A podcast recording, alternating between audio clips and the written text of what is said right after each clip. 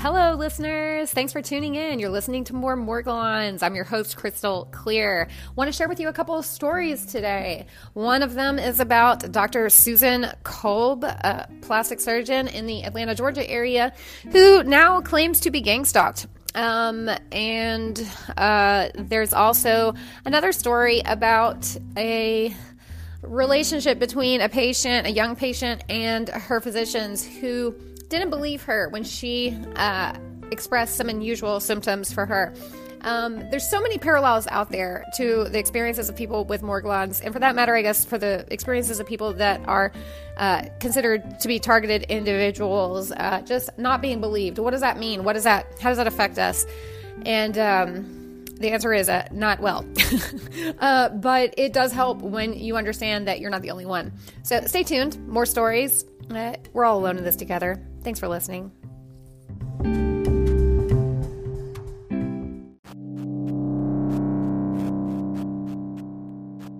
Check it out. We're not all health experts, but we're self experts. Listen to this story I heard on the radio she today. was in her early 20s when she started having some very strange symptoms. And everywhere she turned, she was told it was anxiety, exhaustion, or really nothing. Sound She was ready to give up, but her mom wasn't having it.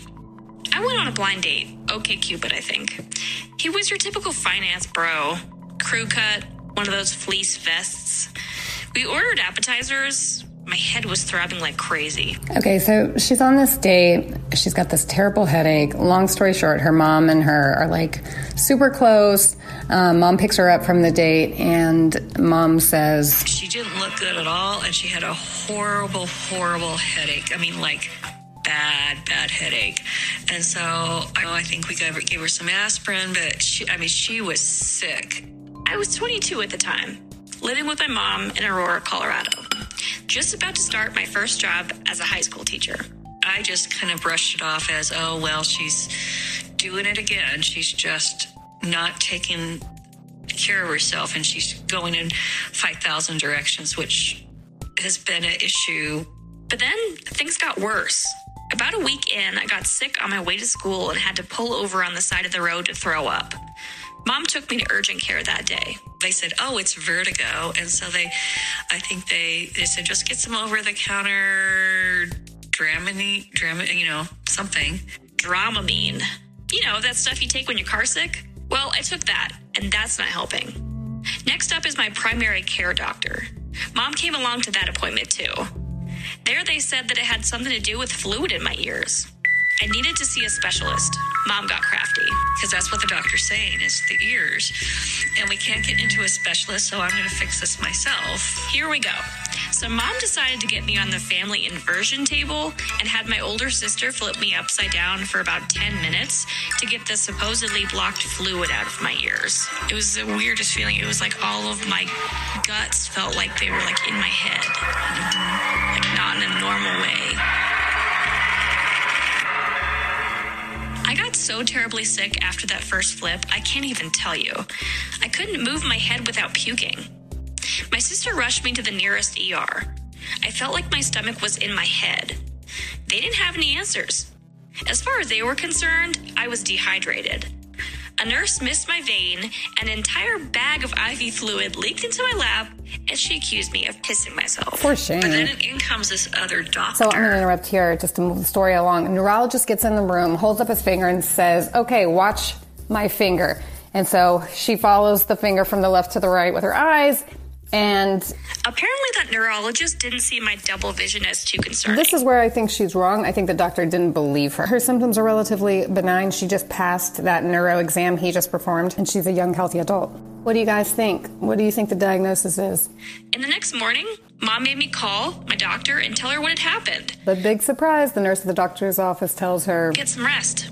you just need to rest that's what she said and then i called you back in tears yeah And I said, Well, I guess this is my life now. I guess I just need to sleep this off. At this point, she snapped. I came home and I, Literally, with it felt like within seconds, you burst through the door. I, I literally did. I was like, I'm out of here. And um, Mom is not the type to roll over. Go, Mom. She left work and took me back to the ER. This time at a different hospital.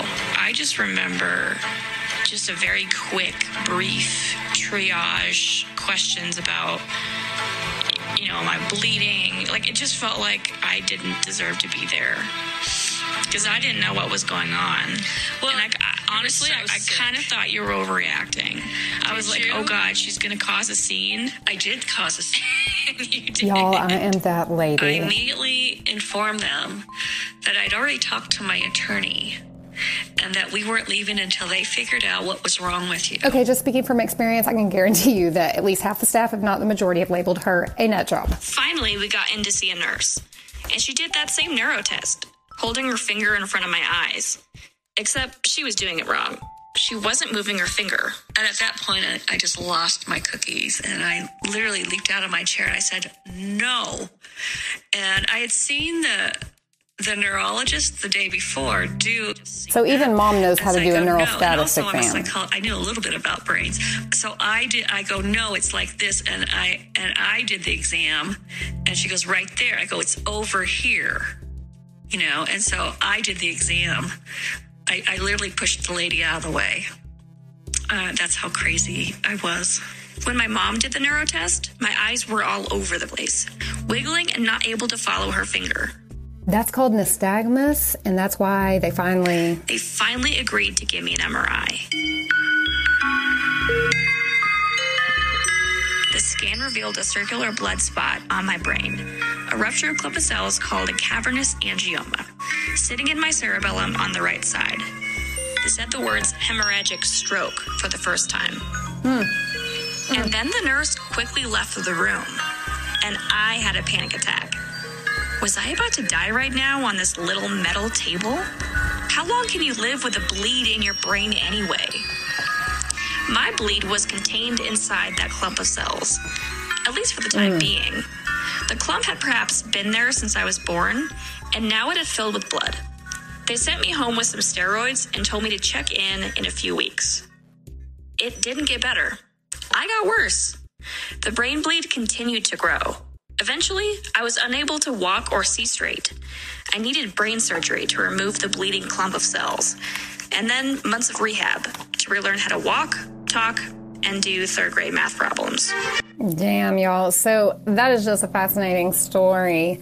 Um, this is what I would not call a misdiagnosis, but a delayed diagnosis. And even though um, we definitely heard some instances of incompetence in the care she received um, from, unfortunately, a couple of nurses, it sounds like, uh, and possibly uh, some negligence on the part of the neurologist who did the uh, neuro exam with the finger. He was looking for that sign that she later developed when her mother was giving her the neuro examination. She couldn't follow her finger with her eyes. That's the nystagmus uh, sign we were talking about earlier. So at the time of the story, six years later, the girl was recovering, doing well, because the story goes on to talk about how she met this gentleman who was a podcaster and who had dedicated himself to, uh, you know, reaching out to survivors of stroke, young people who had survived stroke, like himself and like her, um, connecting them with support um, as a group. And I thought that was just a really striking uh, parallel to what I'm trying to do here. And also, I thought her story was a parallel in some ways to what um, many people with Morgellons disease go through in terms of uh, just encountering a uh, care environment that is perhaps distracted, dismissive, and which at times disdains the wisdom of patients, prioritizing um, you know, probably first diagnostic testing, second physical examination, and last uh, patient report. When in fact, it really probably should be the exact opposite order of prioritization uh, because people do know their own bodies for the most part. The the people who malinger and aka lie to providers to get attention those are the exception, not the rule. And we should really treat every patient as though they are credible. And I would also like to give a little bit of credit to the providers in this story because, quite honestly, you know, there are limited resources. You can't send everybody with a headache that's 22 years old or whatever she was um, and some nausea for an, with no no traumatic, you know, brain injury history. So there's probably not a concussion. You know, um, you can't send everybody in for an MRI just because they don't feel good and they're scared. Like, so, you know, you got to play the bad guy sometimes and you do have to make judgment calls about the likelihood of um, those fears being materialized, uh, the fears of the patient actually being grounded in something. Uh, truly severe, life threatening. But um, this team that provided her care went uh, a little off the rails at the point where she reported double vision to the neurologist because that's not normal. In the context of this clinical case, that's not normal. That can't be explained by um, really anything that she's given you in terms of history and her medical history in general and her age and risk factors. So that's where they should have had intervened with that MRI a little bit earlier. So not quite a misdiagnosis, but a delayed diagnosis. And um, you know, doctors are humans, they're not gods, and uncertainty, unfortunately, is always, almost always, an aspect of our lives, whether it be our bodies and our health, our uh, finances and our bank accounts, our relationships, jobs, etc. You know, nothing is guaranteed um, except for what you can guarantee yourself. Um, so, yeah, just kind of wanting to share that really interesting story. It was from a show called The Pulse. Uh, and it aired today on 90.1, which is like a, uh, you know, National Public Radio, I think. There was a lot of cool stories on that show, actually. If you're interested, do check it out. Also, wanted to share with you guys an interesting story about Dr. Susan Kolb, K O L B, from Atlanta. She's a plastic surgeon here um, in the area who's uh, been embroiled in uh, some scandals in the last few years, but I had not known about that until yesterday. I knew her as a plastic surgeon who was very vocal in her advocacy for what she claims is breast implant illness from silicone breast implants that many women suffer until they have their implants explanted, taken out, or other uh, therapies that she invented for this uh, implant illness she claims uh, exist and that she has suffered from herself as well as treated patients for successfully. I've always been skeptical, but not dismissive of those claims, but you know, just sort of saying, show me the, the science, show me the evidence that backs this up, and why your interventions, you know, work. And I just uh, happened to, for whatever reason, was researching something about Morgellons and came across uh, the more recent news about her um, experiences that sound like she is a targeted individual. Very interesting. Um, so stay tuned for that. Her claims are quite interesting and they sound like those of someone who is having the gang stalking experience. So for those listeners interested in that, eh, that is coming up.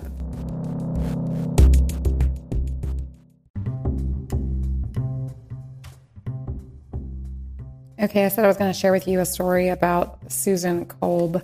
It's a doctor from Atlanta, Georgia, who it sounds like is being gang stalked, according to her reports. Um, here's the story her plastic surgery and reconstructive surgery center office is closed, according to Google. Um, and she is kind of viewed as a nut job now. This article is from Boss Hard Heart and Mar- Barzek.com, Plastic Surgery Associates. Uh, this is their blog.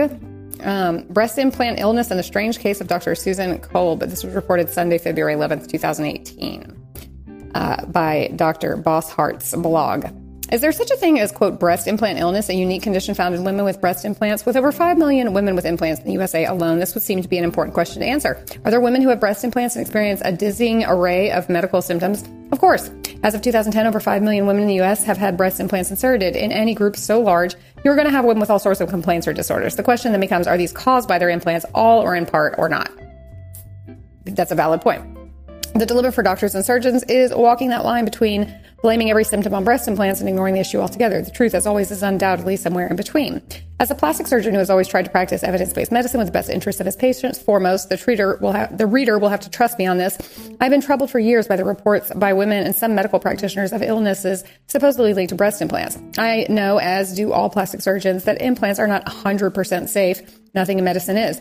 Complications we are all familiar with include, but are not limited to, contracture of scar tissue around implants, leakage or rupture, visibility or palpability of the implants, malposition, development of calcium deposits on and around implants, and interference with mammograms. All of these are local phenomena, however, and do not necessarily reflect systemic toxicity or disorders of the immune system, which are the accusations made by women who claim their implants have made them sick.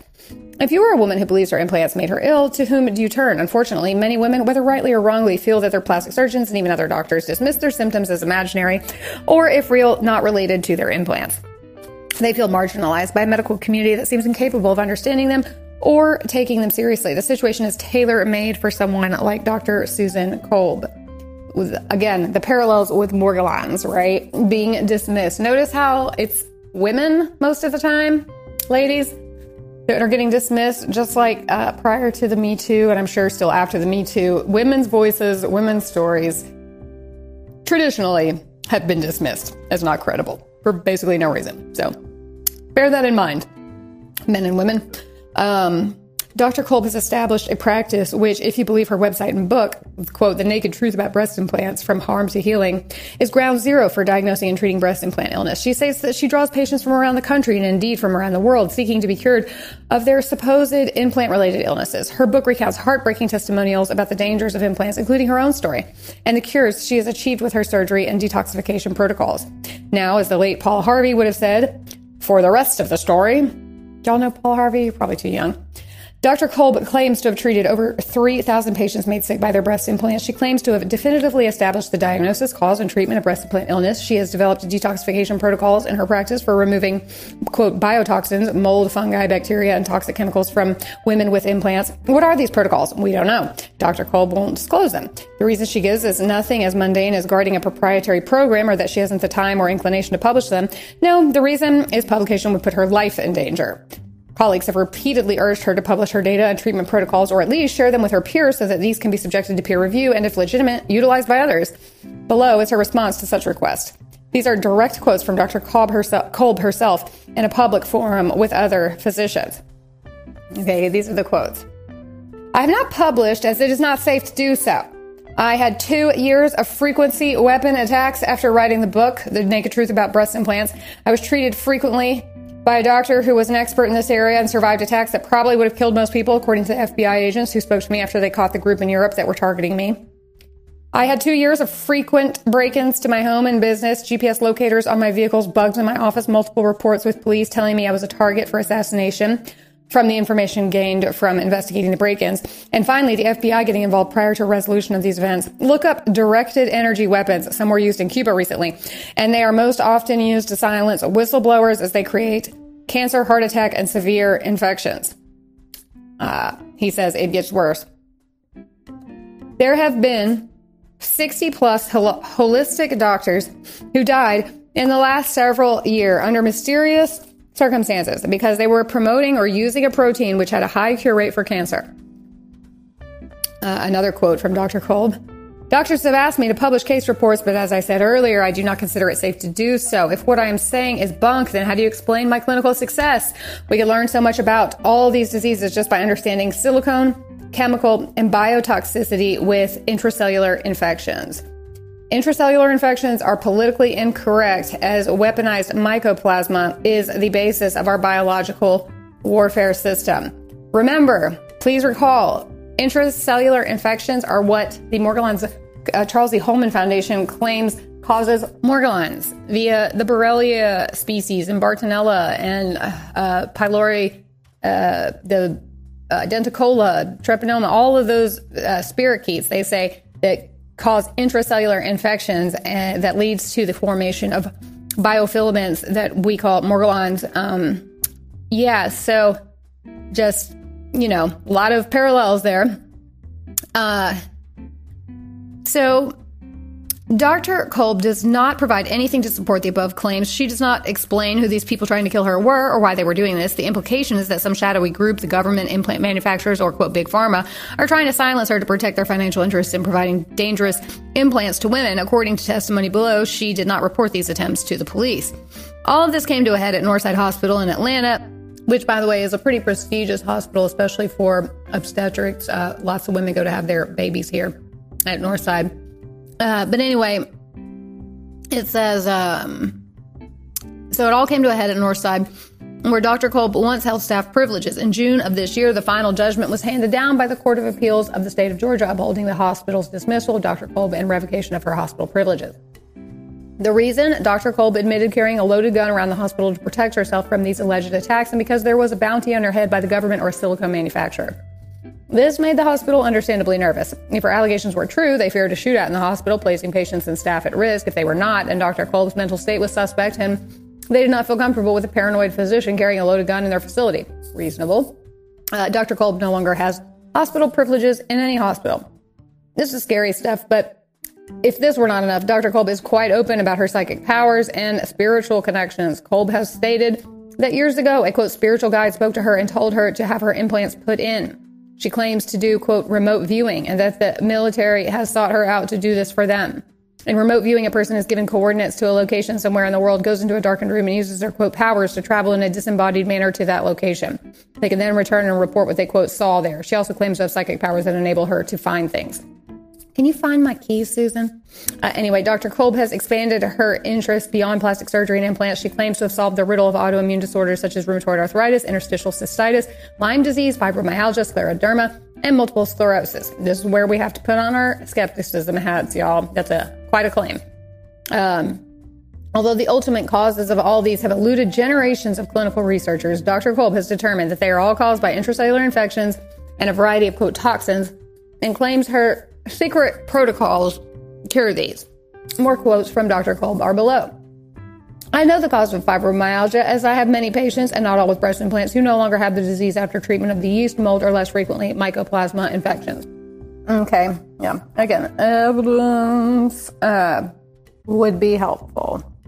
She goes on to say she's cured basically every autoimmune disease and uh, the immune system needs to be restored. Restored mold and silicone and chemical biotoxins need to be detoxed. Silicone gives us a great opportunity to say these illnesses too bad it is lost due to lack of critical thinking in most doctors who are too busy defending their belief systems. Hmm, you know, could be right, but again, where's the research? Where's the data? Dr. Kolb uses applied kidney Kinesiology is one of her methods of diagnosing implant related problems. Oh, Lord. Applied kinesiology is a fringe area of medical practice utilized primarily by chiropractors, naturopaths, and holistic health professionals. It has been thoroughly discredited as a reliable means of making diagnoses. That's true. There is more, but the picture is pretty clear. Dr. Kolb is clearly an unconventional doctor. She does not hold a very high opinion of her more traditional medical peers. She states, would say that the majority of doctors have been brainwashed by their societies and the mainstream media rather than seriously investigating this problem. Could be true, could be not true, you know, it's her opinion. I have no reason to doubt her sincerity, but I do have real reservations about her methodology, not to mention her grasp on reality. Is this really the person women claiming breast implant illness want as their champion and spokesperson? Her reason for refusing to reveal details of her practice or make her results public sounds more like something out of a Robert Ludlum novel than a doctor practicing evidence based medicine. Her response to legitimate questions about her methodology and conclusions is to deluge the questioner with a barrage of rhetoric, attack the questioner, claim persecution by the quote establishment, or simply refuse to answer. It is not the first time I have seen a physician practicing questionable medicine resort to such tactics to avoid having to provide answers to these questions. I find that to be a legitimate point. Women who flock to Dr. Kolb and others like her are desperate for answers and relief and willing to suspend any concerns they may have about her odd persona and or- unorthodox methods. Of that, I have no doubt. They feel that allopathic medicine has failed them so far, and in that, they may be right. Allopathic medicine just means Western medicine. I also have no doubt that some are helped we know the placebo effect means that as many as 20 to 30% of people will respond positively to even worthless treatments. But I also believe that even the most pessimistic numbers would show that only a very small percentage of women have complaints of a systemic illness possibly related to their implants on the order of 1 to 2%. Based on 28 years of experience with breast implants, I'm also confident that in many women who are ill and have implants, the illness has nothing to do with their implants. I suspect that nearly every woman who has implants and doesn't feel well will be told by Dr. Kolb that their implants are to blame. I fear that many will undergo unnecessary, unnecessary and possibly disfiguring surgery as a result. Just sidebar here, she was sued by three patients for medically unnecessary surgery, uh, I believe this same year, 2018. Um, Dr. Kolb performs extensive lymph node removal to treat breast implant illness. This is a major operation with potentially serious after effects, big time. I'm unaware of any studies that show that this is appropriate or effective. Does breast implant illness really exist? The honest answer is we really don't know. It may occur, but probably in only a very small percentage of women with implants. We need better epidemiologic studies by legitimate, rational doctors and researchers at reputable medical centers. Doctors like Susan Kolb certainly aren't helping to resolve the issue. Women with breast implants in whom the possibility of breast implant illnesses surfaces deserve better than this. I tend to agree with this doctor. Um, it's an interesting story, though, just because of the parallels uh, with Morgellons uh, and yet again another contested uh, physical ailment such as breast implant sickness. It's not clear whether or not that's real, other than the fact that there is a rare form of lymphoma that has def- definitively been shown uh, to have a link with silicone breast implants. Uh, very rare, very rare. Um, but still, uh, it really makes one think you know, could there be something to her claims? I just found it interesting that she referred to the microwave attacks in Cuba and claimed to have been uh, victimized by that and gang stalking. Uh, she was actually in the military, I believe, at one point earlier in her life. Uh, I tend to believe that this lady is not uh, being persecuted, even if she believes she's being persecuted. I do not know. I have no idea. Like I said, we would need evidence to say that with any confidence. But my hunch is just that she has a financial stake in uh, guarding her um, questionable methods, as he said, you know, of, of treatment and diagnosis.